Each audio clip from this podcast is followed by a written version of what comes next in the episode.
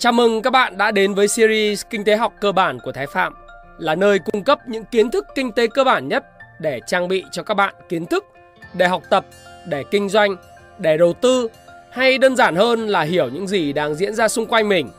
Ngày hôm nay, chúng ta sẽ tìm hiểu một chủ đề hết sức thú vị và được rất nhiều các bạn trẻ quan tâm, đó là thị trường Forex.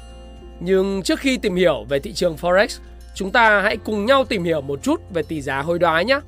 Chúng ta hãy cùng nhau ôn lại một chút. Bạn còn nhớ điều gì quyết định nên giá cả của những quả táo chứ? Hãy thử dừng 3 giây và đoán xem nào. Nếu câu trả lời là cung và cầu thì bạn đã chính xác rồi đấy. Vậy thì điều gì quyết định nên giá cả của một đồng đô la khi nó được lưu hành ngoài nước? Cũng chính là cung và cầu. Khi bạn đi du lịch tại một quốc gia nào đó, bạn phải quy đổi tiền tệ thì mới có thể tiêu xài được và hành động đó cũng nói lên rằng bạn đang tham gia vào thị trường ngoại hối hay còn gọi là forex exchange. Tất nhiên, thực tế thì không đơn giản chỉ là như vậy. Ở cấp độ vĩ mô, tôi lấy thí dụ khi Việt Nam nhập khẩu nhiều hàng hóa từ Mỹ thì đầu tiên bạn phải đổi tiền Việt sang đô la Mỹ phải không nào? Và càng nhập khẩu nhiều, cầu với đô la càng tăng thì giá trị đồng đô la sẽ càng cao một khi đồng tiền được quy đổi sang đồng tiền tệ khác, chúng sẽ dựa trên tỷ giá hối đoái. Một cách hiểu dễ nhất, tỷ giá hối đoái cho bạn biết rằng cứ một đồng bạn bỏ ra quy đổi được bao nhiêu đồng ngoại tệ.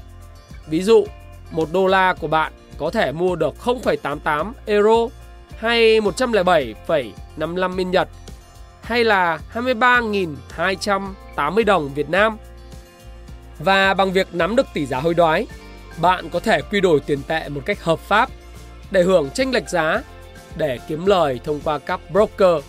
Điều này cũng có nghĩa là bạn đang tham gia vào thị trường ngoại hối.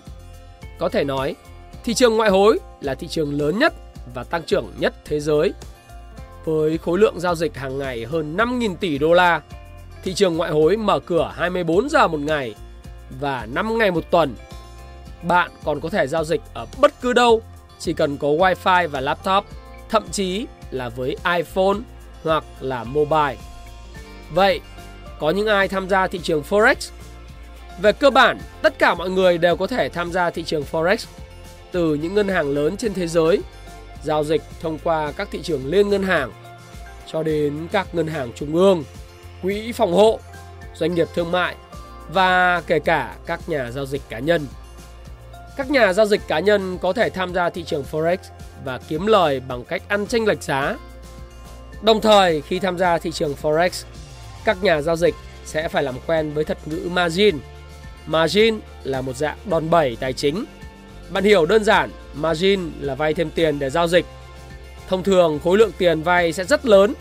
Các nhà giao dịch chỉ cần theo dõi một biến động nhỏ là có thể kiếm được rất nhiều tiền. Tuy nhiên, Tồn tại với lợi nhuận cao là rủi ro cũng vô cùng cao. Các nhà giao dịch cũng nên lưu ý điều này. Mặc dù vậy, thị trường Forex có tính thanh khoản cao, thời gian linh động, chi phí giao dịch thấp nên vô cùng hấp dẫn cho các nhà đầu tư trên toàn thế giới.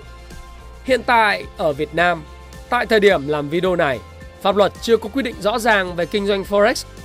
Mặc dù các nhà giao dịch vẫn có thể tham gia thị trường Forex tại các sàn Forex ở nước ngoài, nhưng vẫn tồn tại rủi ro có thể xảy ra.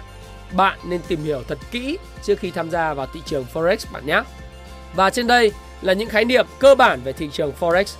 Bạn còn muốn học hỏi thêm điều gì nữa? Hãy comment cho tôi biết nhé.